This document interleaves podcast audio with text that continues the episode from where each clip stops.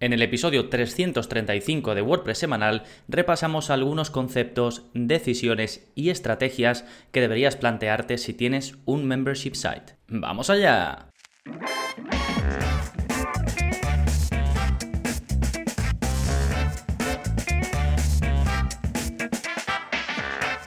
Hola, hola, soy Gonzalo Navarro y bienvenidos al episodio 335 de WordPress Semanal, el podcast en el que aprendes a crear y gestionar tus propias webs con WordPress en profundidad. Y hoy, como te decía en la intro, te voy a hablar de 7 decisiones sobre marketing que debes plantearte o que puedes aplicar si tienes una web de miembros en WordPress. En un momentito te menciono las 7 y las desarrollamos, por supuesto, pero antes vamos a ver las novedades que está pasando en gonzalonavarro.es esta semana. Pues por un lado el nuevo vídeo de la zona código es el vídeo 285 y en él aprendes a redirigir a una URL que tú quieras de tu web cuando alguien publica una oferta en una bolsa de empleo creada con WP Job Manager.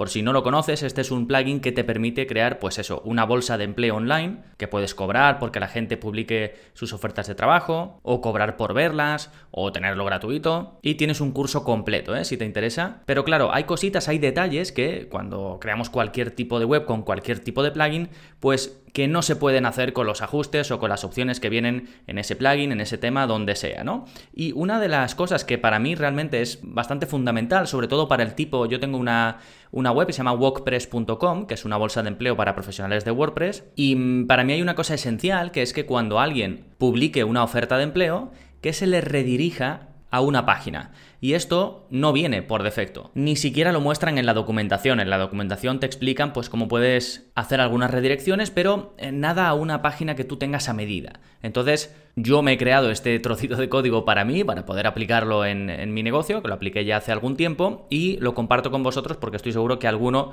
o alguna pues tendréis esta, esta duda también, ¿no? Así que ya lo tenéis disponible, ya sabéis que en la zona código os explico cositas, pues eso, por código, cómo podéis hacer modificaciones sin utilizar plugins y además no tenéis que ser desarrolladores ni saber código ni nada, simplemente seguís el vídeo, copiáis el código que os dejo debajo y lo pegáis tal y como os muestro. Tenéis vídeos pues de modificaciones en general dentro de WordPress, de modificaciones a algunos plugins como Gravity Forms, LearnDash, Easy Digital Downloads, en fin, básicamente un poco de todo y si me vais proponiendo cosas, que ya sabéis que lo podéis hacer desde vuestra cuenta, pues voy añadiendo esos vídeos o esas modificaciones por código. Eso por un lado, por otro tenéis el curso más reciente publicado, que es el curso de automatizaciones en WordPress, un curso que me habíais pedido bastante y que ya lo tenéis. Básicamente podéis vincular plugins entre sí, haciendo que pues cuando ocurra una cosa que se vea reflejada en otro plugin de forma automática, por ejemplo, si alguien rellena un formulario de contacto que automáticamente pues se le registre como miembro de un curso. Este tipo de cosas, ¿no? O cosas externas, que cuando se publica un contenido nuevo de una determinada categoría, se publique automáticamente en tus redes sociales. Este tipo de automatizaciones eh, tan útiles y todo aplicado a WordPress y hecho directamente desde WordPress. Tenéis todo esto, todo lo que voy comentando, tanto el curso más reciente como el último vídeo de la zona código en la parte de enlaces a las que podéis acceder yendo a gonzalonavarro.es barra 335 gonzalonavarro.es barra 335. Ya sabéis que siempre podéis ir a las notas del episodio escribiendo pues gonzalonavarro.es barra y el número de ese episodio. Perfecto, y ahí también podréis encontrar el plugin de la semana, que se llama WP Private Content Plus. Si escuchaste el episodio de la semana pasada, donde respondía varias dudas, era el típico preguntas y respuestas, y una de las dudas que respondía era cómo se podía crear un área privada individual, es decir, que cada usuario tuviese sus propios contenidos, totalmente personalizado, no que un grupo de usuarios tuviesen acceso al mismo contenido, sino que a nivel de cada usuario yo pudiese darle contenidos específicos. Pues uno de los plugins o de los pocos plugins con el que lo puedes hacer es WP Private Content Plus, que es el típico plugin enfocado a la restricción de contenidos, pero con mucho peso en que los puedas restringir a nivel de cada usuario, a nivel individual. Está activo en, unas 8.000 webs con WordPress y es una buena opción para, pues ya digo, ofrecer contenido privado a nivel individual. Os dejo el enlace directo en gonzalonavarro.es barra 335. Bien, ahora sí, vámonos con el tema central de este episodio, 7 decisiones sobre marketing para tu membership site. Y em, voy a ir de lleno con las 7, voy a ir mencionando siete aspectos, estrategias o planteamientos que debes tener o que yo te aconsejo tener cuando tienes una web eh, de miembros, una web de suscripción. Y comenzamos con la número uno, que es el planteamiento de los contenidos restringidos. ¿Qué quiere decir esto? Pues que tienes que elegir muy bien qué contenidos van a estar restringidos y cuáles van a ser gratuitos. En muchos casos puede que contenidos eh, gratuitos aporten más valor o el visitante, el usuario, perciba que le está aportando más valor que el de pago. Muchas veces es por el formato, otras veces es por el contenido en sí. Entonces vigila esto, porque si em, el visitante detecta que los contenidos gratuitos son suficientes y que le aportan todo el valor que necesita, no se va a ir a la parte de pago, no se va a ir a la parte restringida. Entonces, debes dejar ese valor extra, detectarlo bien, saber qué es lo que más le gusta a tu público objetivo y eso dejarlo solo para la parte de pago. También en esto el formato te puede ayudar. Yo, por ejemplo, prácticamente todo lo gratuito que hago es en audio, algún tutorial también publico de vez en cuando escrito y luego lo premium es vídeos guiados paso a paso que ya solo por eso pues tiene un valor en sí, ¿no? Luego ya el propio contenido, que por supuesto no es lo mismo un curso completo que un episodio de entre 20 y 30 minutos hablando de un tema, ¿no? Pues esa es una de las decisiones más importantes que debes tomar. Segundo punto, y que liga mucho con el punto anterior, ¿va a haber contenido gratuito? Porque no tiene por qué haberlo. Si bien siempre va a hacer falta que haya algo que convenza de que vas a aportar eh, valor, no hace falta que lo tengas, por ejemplo, en tu web en la que ofreces ese contenido de pago, ¿no? En tu web donde van a ir los miembros, se van a apuntar y van a estar ahí. Por ejemplo, hay muchos youtubers que tienen pues su canal de YouTube, por ejemplo, en el mundo del fitness, del gimnasio y de tal. Mucha gente que simplemente publica ahí en YouTube y que luego aparte tienen una academia, una academia online, ¿no? Y ellos pues te ponen, ¿no? A lo mejor pues te imagínate una rutina de ejercicios y te dicen, "Y si quieres esto guiado paso a paso con eh, recomendaciones de alimentación, con una tabla donde eh, tal tal tal tal, vete a mi academia." Y te vas a la academia. Realmente aquí sí que hay un contenido gratuito, un contenido que estás ofreciendo, pero digamos no está en la web en la que tú estás ofreciendo tu academia, ¿sí? Porque al final algo hay que tener, ya sea pues un podcast, como en mi caso, aunque yo lo tengo también en la web, un canal de YouTube, cualquier red social, ahora también hay mucha gente que simplemente eh, pues tiene Twitter o tiene Instagram, ahí publica mucho tiene mucha audiencia y luego envía a la gente a su servicio o a lo que sea, ¿no? O gente que tiene newsletters, que tú no le ves realmente una web en la que publiquen un blog ni nada, sino simplemente tiene una newsletter, tú te apuntas y ahí te van convenciendo para que al final te pases a esa membresía de pago, ¿no? Entonces esto tenlo en cuenta, no hace falta que tengas un blog, por ejemplo, con contenidos gratuitos, puedes enfocarlo de distintas maneras. Aquí sí que quiero hacer un disclaimer, eh, ten en cuenta que es importante donde tengas tu audiencia. Por ejemplo, si la tienes en YouTube, si la tienes en Twitter, si la tienes en Facebook o en Instagram, realmente es tu audiencia, pero no tienes control sobre el medio, el medio es de otro. Entonces en estos casos es muy recomendable que hagas o que intentes hacer un trasvase de esas redes, por ejemplo, al email, tener todos esos contactos los máximos posibles en tu email, porque al final si esa red social deja de triunfar, si te hacen un baneo, si te hacen cualquier trastada, si te roban la cuenta, siempre vas a tener esa base de datos de correos para volver a, crecer o para seguir convenciendo a la gente de que lo que les aporta, lo que les aportas es interesante, ¿no? Bien, tercer eh, estrategia, tercer concepto clave de marketing cuando tienes un membership site.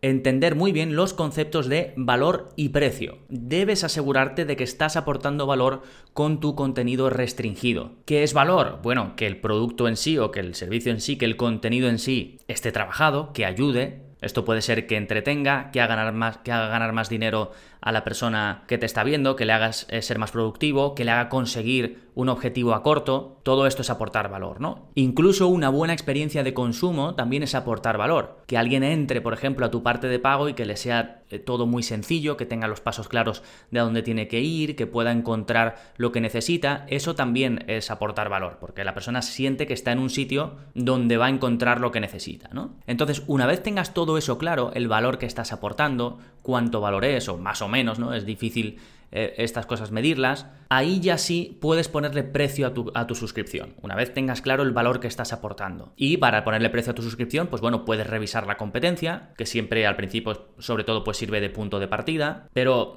puede ser más caro, puede ser más barato, lo importante es que hagas tus números. Cuidado con ponerlo más barato porque seguramente tu competencia también haya hecho los números y a lo mejor más baratos directamente no te salen, se te quedan cortos. A poco que a lo mejor te pongas a invertir en marketing para conseguir adquirir más usuarios, pues ya se te va el presupuesto y no vas llegando. Entonces haz, haz tus números y calcula, pues cuántos suscriptores voy a tener que conseguir para eh, que esto vaya bien, en cuánto tiempo me puedo permitir estar hasta que los consiga, cuánto voy a poder invertir más allá de mi tiempo, si es que tengo algo de presupuesto, en ir consiguiendo eso. Tengo, mientras tanto, otras fuentes de ingreso que me van a permitir ir creciendo paulatinamente en esto. Bueno, todo eso tienes que tenerlo en cuenta antes de poner tu precio. Pero lo primero, ya digo, asegurarte de que tienes valor y tú mismo darle un precio a ese valor que estás aportando. Bien, el cuarto consejo, cuarta estrategia, la comunicación con el suscriptor tanto el gratuito, que puedas tener en tu lista de correo o que se haya apuntado algo gratuito de tu web, como el de pago, el miembro ya mm, eh,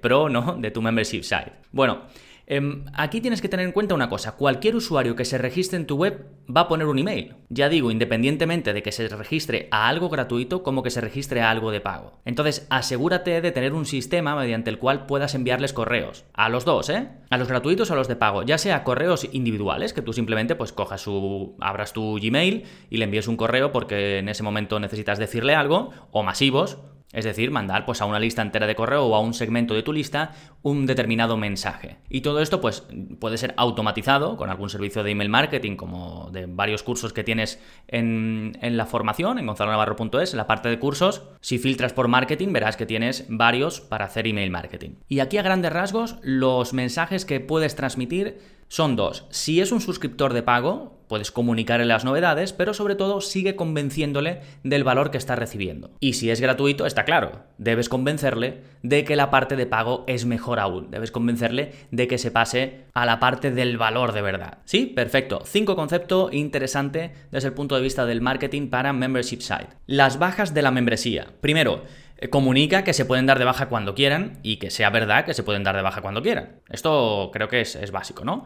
Segundo, en determinadas membresías hay un ciclo de vida del suscriptor muy claro. Es decir, eh, tú puedes comprobar, viendo cuando ya llevas un, determinado tiempo, viendo un poco las estadísticas, cuánto tiempo de media está un suscriptor en tu web. Y no tiene que ser malo que pasen un tiempo de media. Por ejemplo, yo tengo básicamente en gonzalonavarro.es dos tipos de suscriptores. Hay gente que se apunta porque justo va a crear su web y la gestiona esa persona y está eh, creándola. Y hay gente que se dedica a hacer webs con WordPress y que está apuntada a la membresía. El ciclo de vida de la gente que se dedica a hacer webs con WordPress es mucho mayor que el ciclo de vida, es decir, el tiempo que están suscritos los usuarios que se apuntan pues para lanzar su primera web o lo que sea, ¿no? Y tiene lógica y no pasa nada. ¿Qué es lo que me interesaría a mí estratégicamente? Pues conseguir más gente que se dedica a hacer webs, agencias o freelancers porque veo que tienen un ciclo de vida mayor. Pero si tengo del otro tipo de suscriptor, no pasa nada. Sobre todo si yo sé que tiene un ciclo de vida más corto y cuando se van dando de baja, pues es mucho más entendible, ¿no? Siempre que yo le vea la lógica a por qué se producen esas bajas, pues voy a poder actuar en consecuencia y sobre todo lo voy a entender mejor, lo voy a tener todo mucho más claro, ¿no? Entonces, como mensaje, las bajas no tienen por qué ser malas, pero analiza a qué se deben, pregunta. Si no lo sabes directamente por tu analítica, pregunta, ¿vale? El típico mensaje de eh, gracias por haber estado suscrito, mm, si me puedes decir el por qué o lo que sea, pues mejor, ¿no? bueno, esto por un lado. Bueno, no te olvides, sobre todo, he hablado de bajas, pero por supuesto en un membership site tienes que estar continuamente trabajando en conseguir altas, ¿no? Que eso se da por sabido, pero también es habitual pues a veces cuando se llega a cierto número pues un poco conformarse, que a mí me ha pasado, ¿eh? Porque al final poner esfuerzo en crecer en el marketing, pues es eso, un esfuerzo, eh, tanto de tiempo como económico, pero por supuesto hay que dedicarle tanto a la retención, es decir, intentar que la gente aguante lo máximo posible, como a la adquisición, conseguir nuevos miembros. Bien, vámonos con el punto 6. La tentación de esconderte. Esto es súper habitual también. Y aquí te recomiendo que te sientas orgulloso del valor que aportas. Estar presente, por ejemplo, en el correo o en las redes sociales de tus suscriptores debe ser bueno, no tiene que ser que, uff, no voy a publicar mucho, vaya que se acuerden de que están suscritos y se den de baja. Pues si no se acuerdan que están suscritos y no lo usan, pues sí, es un rollo que se desuscriban, pero eh, no merece la pena. Además, esto pasa poco. La gente revisa su cuenta y ve que tiene ahí un cargo y si no lo usa, lo normal es que se dé de baja, ¿vale? Entonces, estate presente, comunica bien todo el valor que sigues aportando, todo lo bueno que tienes que ofrecer y no te escondas. Puede ser que tengas suscriptores de pago y que no quieran recibir un correo electrónico, por ejemplo, con las novedades. Bueno, ofrece dentro de tu correo electrónico que se den de baja de las comunicaciones por email, pero ellos pueden seguir eh, accediendo a los contenidos porque a lo mejor pues prefieren verlo cuando, cuando entran directamente o lo ven en, una red social y no quieren tenerlo también por email. Sí, pero una cosa es diferente de la otra. Yo hay membresías en las que estoy apuntado y me da igual el email ese con las últimas novedades. Sí, y punto número 7 ¿Dónde vas a hacer la comunicación con los miembros? Que va un poco ligado también al punto anterior de no esconderte. Bueno, ahora está muy de moda hacer eh, comunidad, ¿no? Que cuando alguien se suscribe a una membresía, además tiene acceso a una comunidad de Telegram, una comunidad de Discord, un foro dentro de la web, lo que sea. No es necesario esto, ¿eh? No es necesario crear una comunidad ligada a tu membership site. Puedes hacerlo, de hecho yo estoy trabajando en hacerla para la mía, pero llevo 5 o 6 años y no la tengo, y no ha habido hasta ahora, ¿no?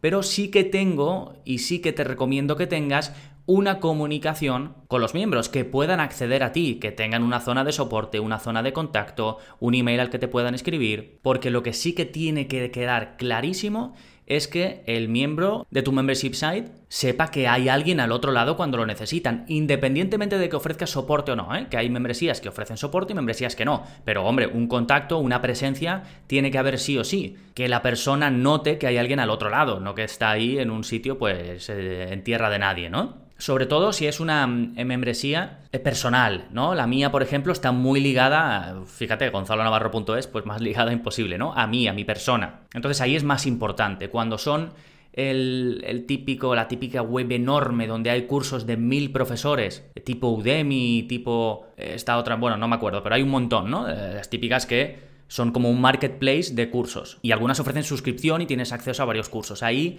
pues la gente sabe un poco, pues eso, que está accediendo a un montón de cosas de muchos profes y que sí, que a lo mejor a nivel individual de cada curso el profesor te puede ofrecer soporte, pero es diferente, ¿no? En cualquier caso, en esas webs también le dan eh, mucho valor a que el usuario si contacta, tiene una duda, haya alguien al otro lado, ¿no? Esto para mí es clave, es esencial. ¿Sí? Bueno, mm, resumo muy rápidamente o menciono siete decisiones sobre marketing para tu membership site. Una, Define bien tus contenidos restringidos. 2. Elige si habrá contenido gratuito o no. 3. Entiende muy bien el valor que aportas primero y luego dale precio. 4. Mantén una comunicación con el suscriptor, ya sea el gratuito o el de pago. 5. Entiende por qué se producen las bajas en tu membership site. 6. No cedas a la tentación de esconderte. Y 7. Define dónde vas a hacer la comunicación con los miembros. Sobre todo, que se note que hay comunicación. Sí, con esto cerramos el tema central eh, del episodio de hoy. Eh, por último, como siempre, darte las gracias por estar ahí, por escuchar, por compartir, si es que compartes el podcast. Si no, te animo a que lo hagas con alguien al que pienses que le puede gustar. Si dejas alguna reseña en Apple Podcasts, en Spotify, pues también te lo agradezco mucho. Si dejas algún comentario en iBox, pues también muchísimas gracias. Y por último, recuerda que te voy a dejar un montón de contenidos relacionados y recomendados con el episodio de hoy. Si vas a gonzalonavarro.es barra 335, vas a tener enlaces a todos los cursos que tienes disponibles sobre crear membership sites de distintas formas, ya sea que simplemente quieras restringir contenido o que quieras crear una escuela online con una experiencia de enseñanza avanzada. Vas a ver un montón de eh, contenidos porque además los membership sites son una de mi especialidad, así que hay muchos cursos en la plataforma en los que te enseño a configurarlas, a hacerlas crecer y a llevarlas en el día a día. Nada más por este episodio, nos seguimos escuchando. Adiós.